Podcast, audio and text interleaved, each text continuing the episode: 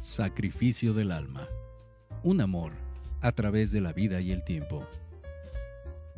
Capítulo 6. Noche de gala. Alberto y Alejandro salían de una clase cuando vieron un gran tumulto cercano a las oficinas de la universidad. Alejandro invitó a su amigo a que fueran a ver qué pasaba, y así lo hicieron. Cuando llegaron, pudieron ver a una persona que hablaba alto, pero no se alcanzaba a oír muy bien.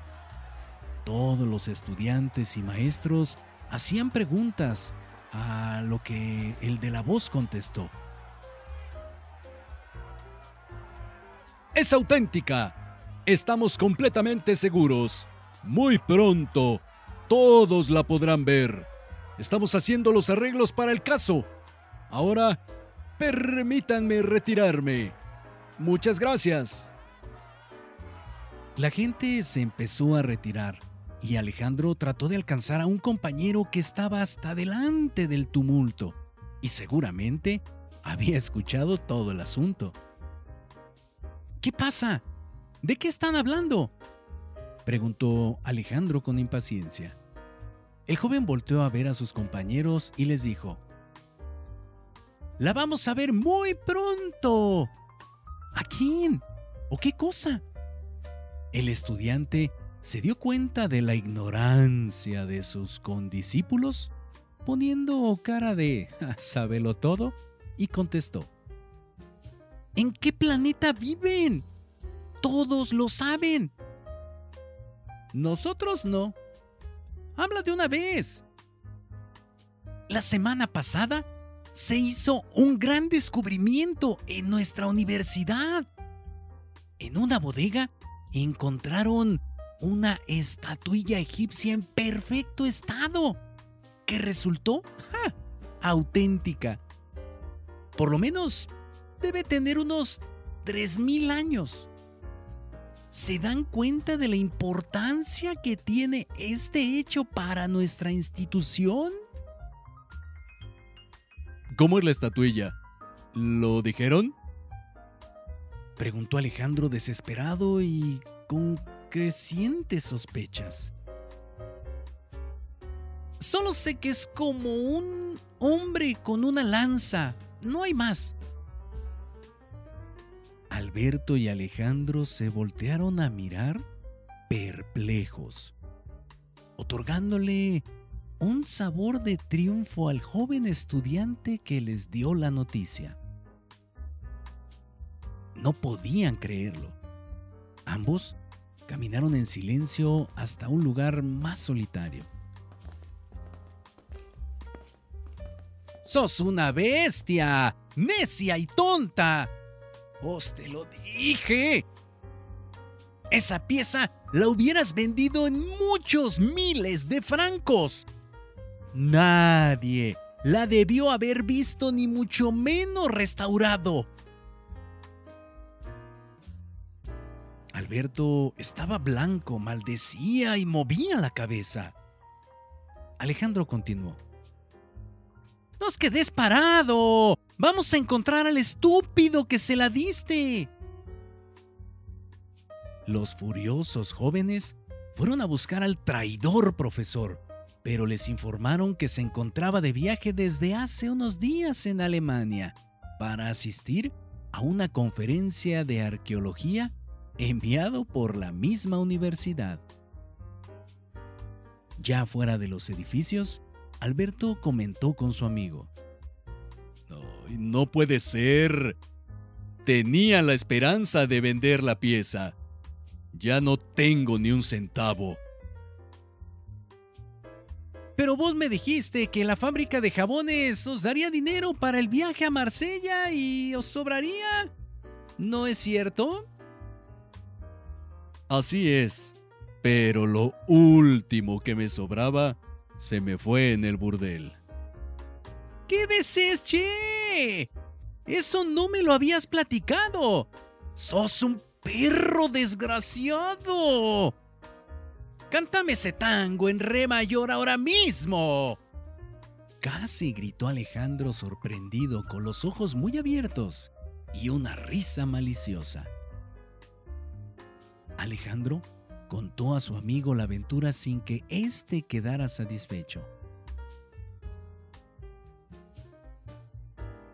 No puedo creer que no hayas hecho nada. Es como si estuvieras solo frente a la portería y no hayas anotado un gol.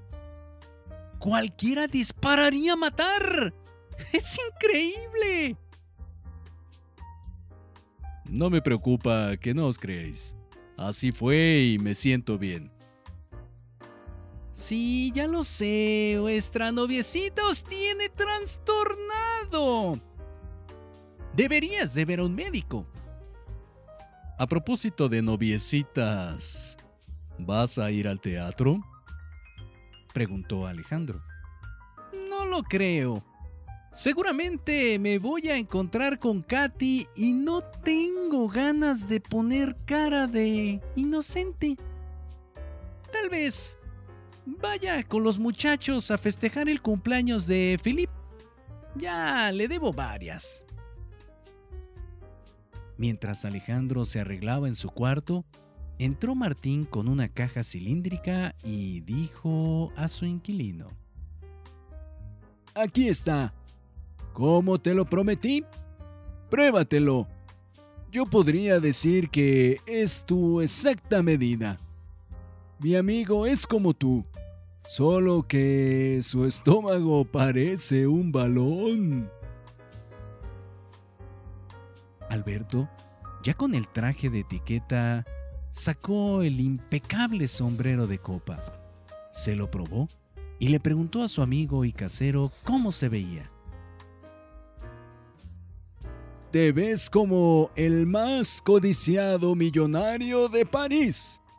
Aunque ahora te falte la plata, que también te conseguí. Llévate este dinero, no puedes ir con los bolsillos vacíos.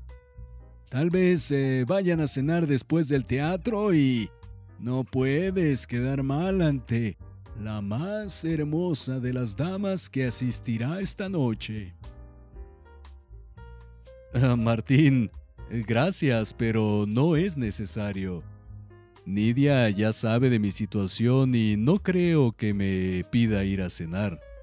Además, tendría que invitar a sus amigas, lo que es eh, más que imposible. No te preocupes, aún te tengo una sorpresa. Mi amigo se ofreció a llevarte por las damas y trasladarlas al teatro.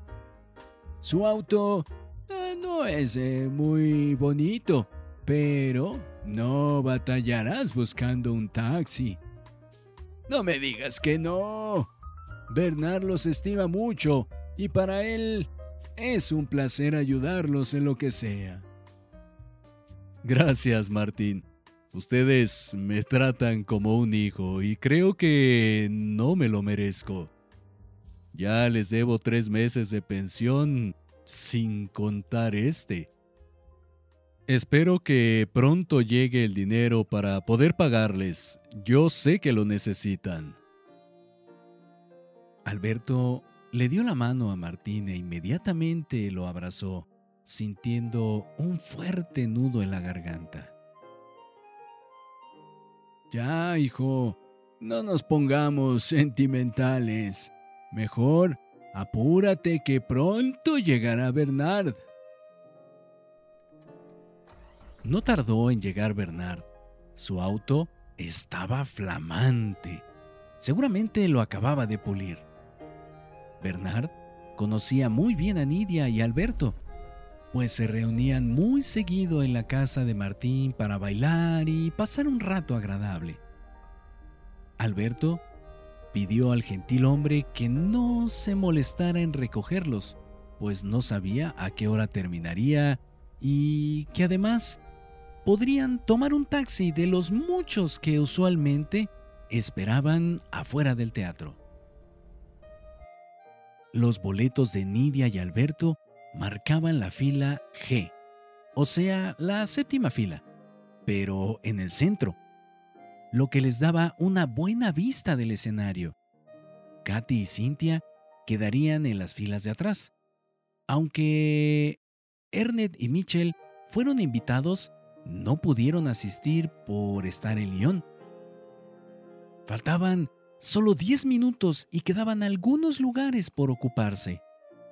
Nidia, que lucía radiante, platicaba a Alberto de los progresos que había tenido en sus clases de piano, mientras veían a la gente que iba llenando las butacas. Alberto vio pasar a dos hermosas rubias que llamaban la atención de todos, inclusive la de Nidia. Las bellas mujeres se sentaron en la segunda fila. Alberto no podía creerlo. Eran Joan y Carol, quienes voltearon hacia atrás sin reconocerlo. Sus manos empezaron a sudar al igual que su frente. Tuvo que hacer un esfuerzo para tranquilizarse y pensar en lo que vendría después. Lo único que podía hacer era tratar de esquivarlas a la salida, apresurándose a felicitar a Charlotte, o afrontar las consecuencias y presentarlas. Probablemente Katy ya las había visto y eso mm, complicaría las cosas. Alberto ya no escuchaba a Nidia. Se notaba nervioso y, para colmo, vio pasar a Marcel, quien fue directamente a sentarse junto a Joan, que se notó sorprendida. El saludo de Bacherot pudo escucharlo casi todo el teatro, pregonando la casualidad del encuentro. Alberto pudo deducir inmediatamente la hmm, casualidad planeada por el fantoche director de teatro quien seguramente pidió a su amigo Henry, maestro de teatro, que le regalara boletos a Joan y a su amiga y que le diera un boleto mm, junto a ellas. Marcel no dejaba de parlotear y Joan trataba de ver al frente o a su amiga, posiblemente ya molesta. Alberto no podía hacer nada esa noche, solo trataría de escabullirse.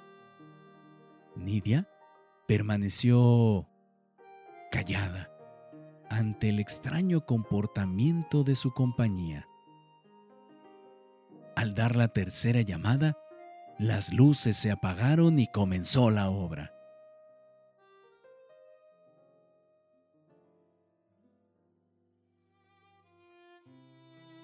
Alberto trató de no pensar en problemas y se concentró poco a poco en la obra tomando la mano de Nidia. Charlotte lucía bellísima y muy cambiada. Su rostro ya no se veía redondo como lo reclamaba la moda de esos años. Tal vez em, el maquillaje estaba un poco pronunciado y seguramente las personas de la última fila podían apreciar su hermosura a esa distancia. Patrick por su parte, se había quitado el aspecto y carácter tímido, adoptando la representación dinámica y decidida de Romeo. Cuando apareció la nodriza de Julieta en escena, Nidia se acercó al oído de Alberto y le dijo, susurrando, Ella me recuerda a María Antoniette. Ya tiene trabajo. Luego te cuento. La obra progresaba de maravilla. Si todo seguía así, el éxito de Charlotte y sus compañeros sería rotundo. superando otras obras pasadas donde las estrellas ya estaban un poco pasadas de años y no encajaban en los personajes. Las siguientes representaciones que interpretarían otros estudiantes, les sería difícil superar el desempeño de esta primera presentación. Alberto le dio un beso a Nidia en la mejilla y le susurró. ¿Te casarías conmigo?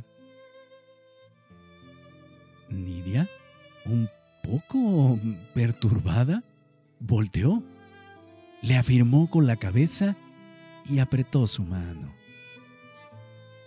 Alberto siguió mirándola y agregó, ¿Mañana mismo? Nidia volteó a verlo confundida, frunciendo el ceño sin contestarle. Alberto no dejaba de mirarla, a lo que ella le señaló al frente para que pusiera atención en la obra. La última escena fue lo mejor. Patrick, en el momento de ver a Julieta en su lecho, parecía llorar realmente y su voz cambiaba su tonalidad, ahogada por la amargura de ver a su amada muerta.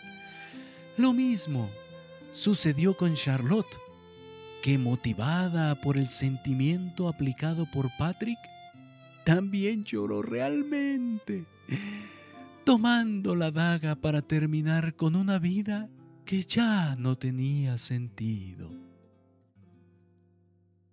Todo el público estaba estremecido.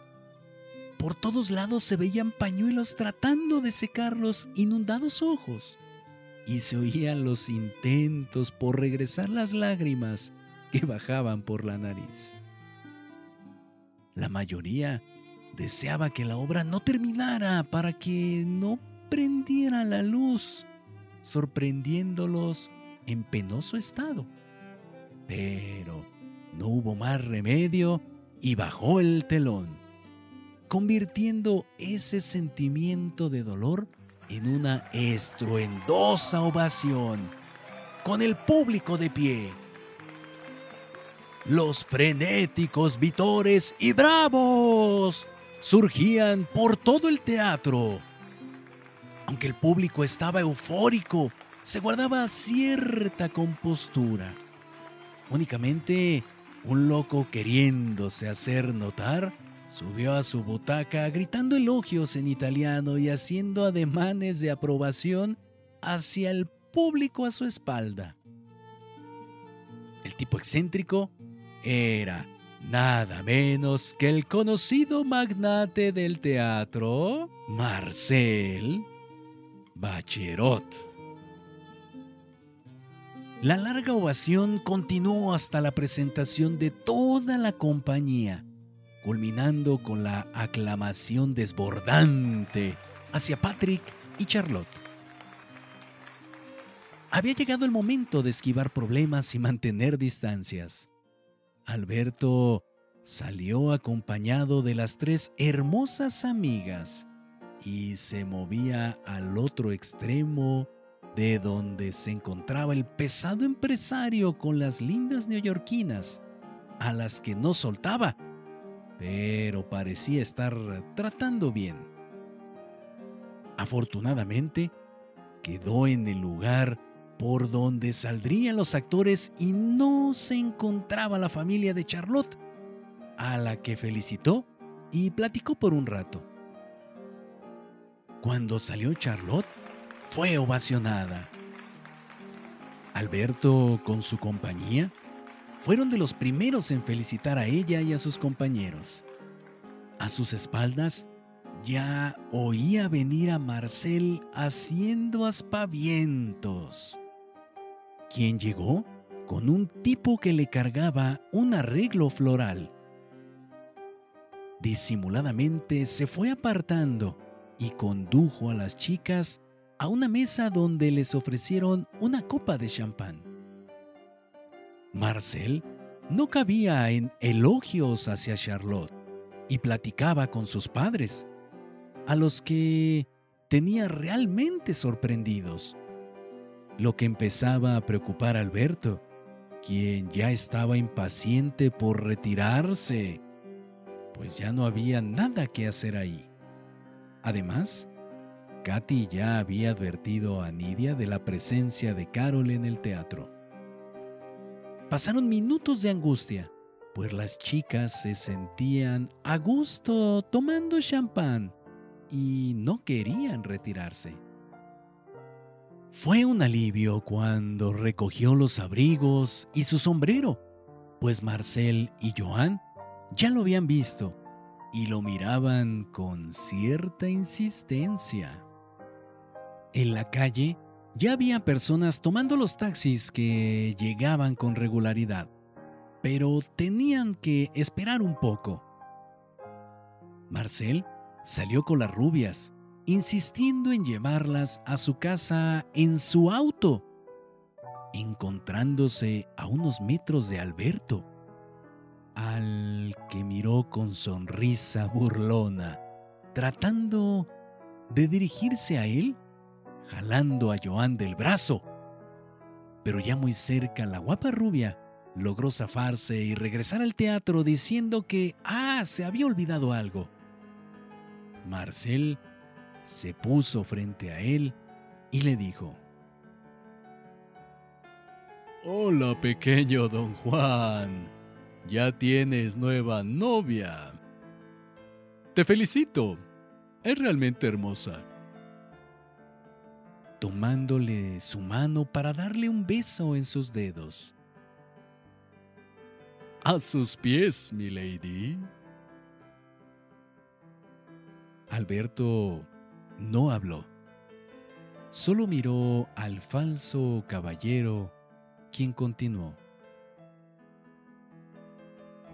¡Qué rápido lograste esta conquista! Hace unos días besabas a Joan apasionadamente en un largo beso. ¿Cuánto duraron besándose? ¿15 minutos? Parecía que no iban a separarse jamás y ah, tuve que marcharme. A diario se aprende algo. Besos largos, amor fugaz. Buena suerte, pequeños. Chao, bambino. Yo también tengo conquistas que lograr. Nidia se llevó las manos a la cara mirando a Alberto y luego a Katy.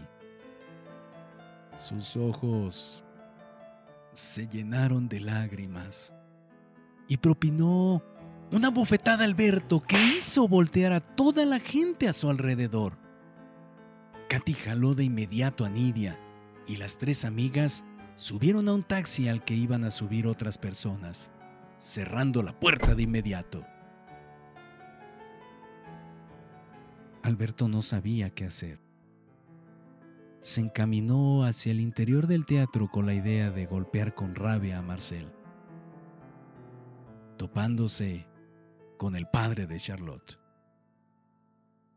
Inmediatamente dio media vuelta y pensó que no sería conveniente armar un escándalo que arruinara la noche de su amiga ya estaba dispuesto a irse caminando para gastar la adrenalina, cuando salió nuevamente Marcel con Joan y Carol, invitándolas a subir a su auto, que ya habían colocado por delante de los taxis.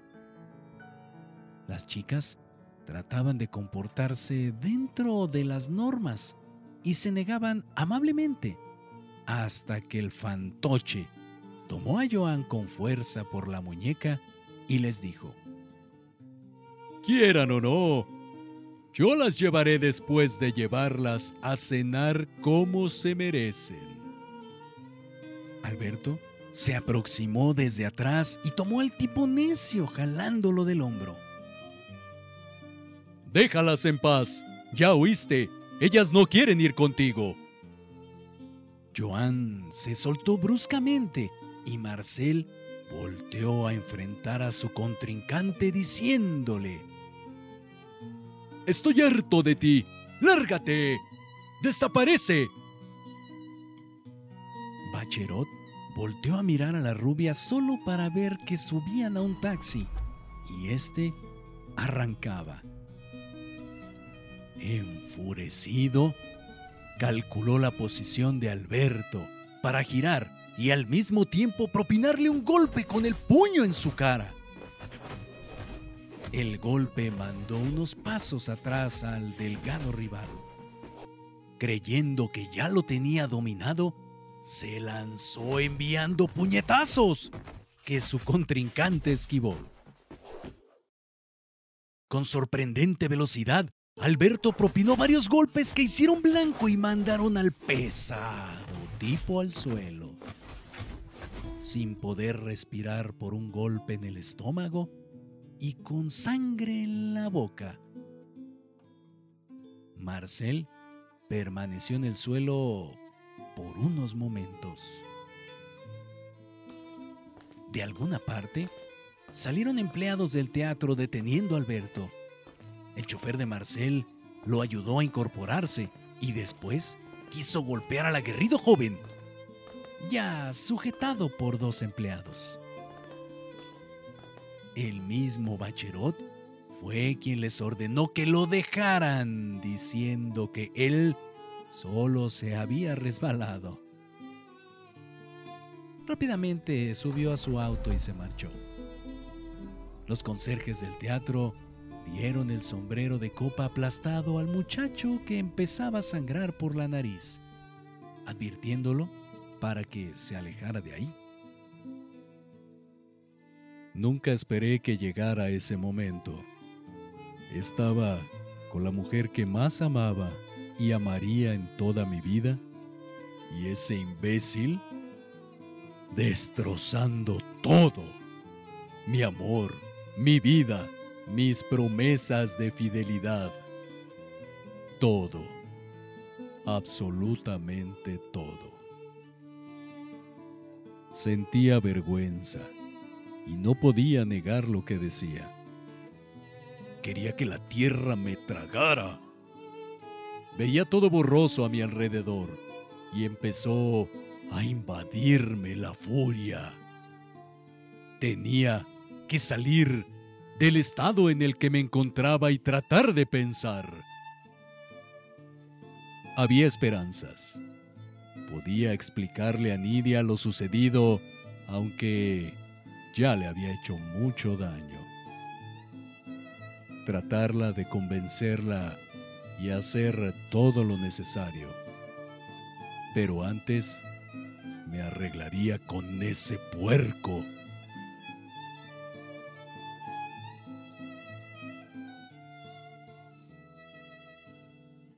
Al ver al padre de Charlotte, logré recapacitar un poco, pero luego apareció ahí el maldito. Traté de contenerme y le agradezco que me haya golpeado pues pude desahogarme con unos golpes que le propiné. Pero me sujetaron y ya no pude darle más. Me fui como siempre. Traté de caminar hasta eliminar la última gota de adrenalina. No podía llorar. Solo gritaba con rabia. Parecía un loco en traje de gala dando golpes al aire. Quería ir al río, pero me desvié porque estaba seguro que esta vez sí me aventaría. Cuando al fin llegué a la pensión, me sorprendieron Martín y sus amigos que apenas se estaban despidiendo. Me vieron la cara ensangrentada desarreglado y con el sombrero que me prestaron. Aplastado. No podía ni hablar. Cuando entramos, me abrazaron. Alejaron de mí la ira y frustración. Después lloré. Lloré amargamente, con coraje y angustia. Después de esa noche, las cosas habían cambiado. Todo lucía lúgubre y apagado. Esas nubes grises que cubrían a París borraban todos los colores. Traté de ver a Nidia, pero no me recibió ni contestó mis llamadas. Todo era inútil. Sentía una tristeza y desesperación que tenía que disimular con el tiempo. Mi amigo Alejandro, como bruto que es, parecía feliz y repetía que todo se arreglaría con el tiempo. Joan me comprendía y cargaba con un gran sentimiento de culpa que al parecer la tenía muy afectada. Ella quería acercarse a mí y apoyarme, pero consideraba la obligación de alejarse de mi vida. Yo veía que todo estaba en mi contra. No quería imaginar lo que pensaban los familiares de Nidia que me habían aceptado como uno de ellos. ¿Qué podía pensar de François, que viajó toda la noche desde Lyon para sacarme de la cárcel? Era muy difícil concentrarme en mis clases y estudiar. Para colmo, no llegaba la plata. Ya no podía aguantar más. Alejandro compartía todo lo que podía conmigo. Ya estaba desesperado. Todos estaban en silencio, escuchando la clase, cuando una persona de las oficinas pidió permiso al profesor de entrar al aula. Nombró a Monsieur de la Rosa, le entregó un sobre y salió presuroso para que continuara la clase. ¿Qué podrá ser ahora? pensó Alberto. Aguardó a que terminara la clase para poder abrirlo. Era un citatorio para el día siguiente en la oficina del director. Alberto sospechaba de alguna mala noticia, pero ¿Qué podía ser peor que haber perdido a Nidia? Por esos días, los diarios anunciaron la muerte de Carlos Gardel en un accidente aéreo en Colombia, que venía a entristecer a mucha gente de Francia y muchos países que lo admiraban y cantaban sus canciones. Alberto, aunque no le gustaban mucho los tangos, sintió la muerte del ídolo de su país.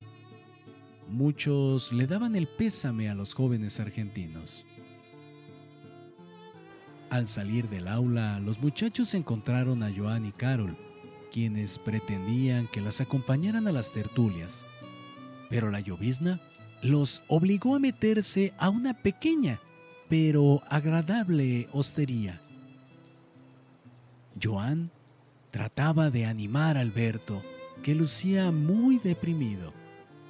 Le dijo, Te traje un regalo. Unos compañeros me dieron unas fotografías que compraron en Montmartre. Ya tengo dos iguales y pensé darte una a ti. Aquí está. Mírala. Joan le mostró la fotografía con una sonrisa y agregó.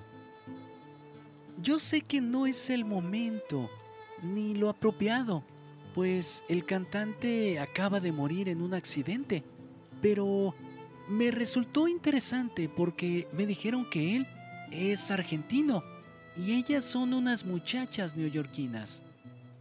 Además, me dijeron que me parezco a la de la derecha.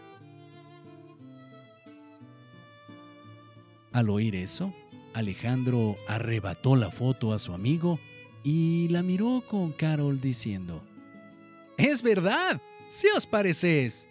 Y si le pintamos a Gardel unos ojos grandes y unas orejotas, podría ser Alberto.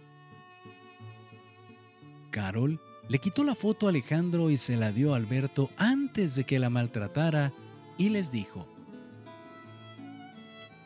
¿Se dan cuenta que no tenemos una fotografía de nosotros aquí en París? ¿Por qué no nos tomamos una? Yo he visto que en muchos lugares toman fotos con cámaras antiguas pero salen muy bien. Parece que la lluvia ya se fue. Después de comer algo, los muchachos salieron en busca de un fotógrafo hasta encontrarlo, para que les hiciera una foto del cuarteto, para cada quien. Alberto lució serio pero bien. De regreso, Alberto y Joan, caminando juntos, platicaron lo acontecido. Joan se culpaba y juraba que nunca más le hablaría a Marcel y que lo mandaría al infierno, pasara lo que pasara. Alberto le dijo, Tú no tienes la culpa. Tú eres mi amiga y te ayudaré en lo que sea. Ahora me preocupa Charlotte. Aunque tiene un padre que la protege, creo que ya la envolvió y tratará de intimar con toda su familia. Si algún día se atreviera a molestar a Nidia, tendría que matarlo sin pensarlo. Ese maldito nunca debió aparecer en mi vida todo se arreglará. Ya lo verás. Por mi parte, haré lo que tenga que hacer. Saca ese tipo de tu mente y piensa en otras cosas más positivas. Me quedan muy pocas. Creo que son más las negativas. Dijo Alberto sonriendo. Estás muy cerca de acabar tu carrera. Eso es bueno y lo lograrás. Por otro lado, te reconciliarás con Nidia y todo volverá a ser como antes. Nada se ha acabado, solo es cosa de tiempo y fe. Ya lo verás. Cambiemos de conversación. ¿Te acuerdas cuando nos conocimos? Cuando te vi, sentí que estaba frente a Rodolfo Valentino. Me divertí mucho. Si vieras la carta que le escribí a mi madre, desde ese día quiere que le escriba cuando menos dos veces a la semana. Que no te oiga Alejandro. No me dejaría en paz en varios días. Me gustaría tener una foto contigo, como te vestiste ese día. Mi madre sería capaz de publicarla en el New York y Hollywood. Al otro día los teléfonos estarían sonando para contratarnos para una película. Por cierto, esta foto se la podría mandar, pero no quiero deshacerme de ella por ahora. Alberto se reconfortó un poco por la agradable compañía, pero no acababa de reponerse. Los muchachos acompañaron y dejaron a sus amigas para irse a sus respectivas pensiones a cumplir con las tareas que la universidad les reclamaba.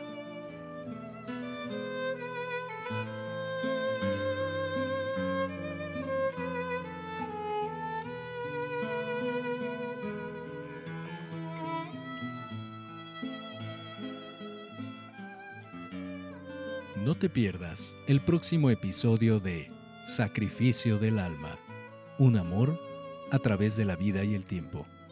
Escrito por Rubén Sobrino Prado.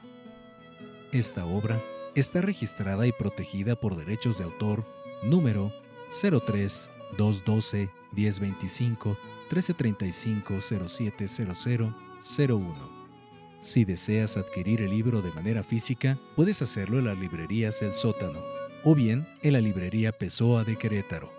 Asimismo, al correo liberdist.yahoo.com.mx.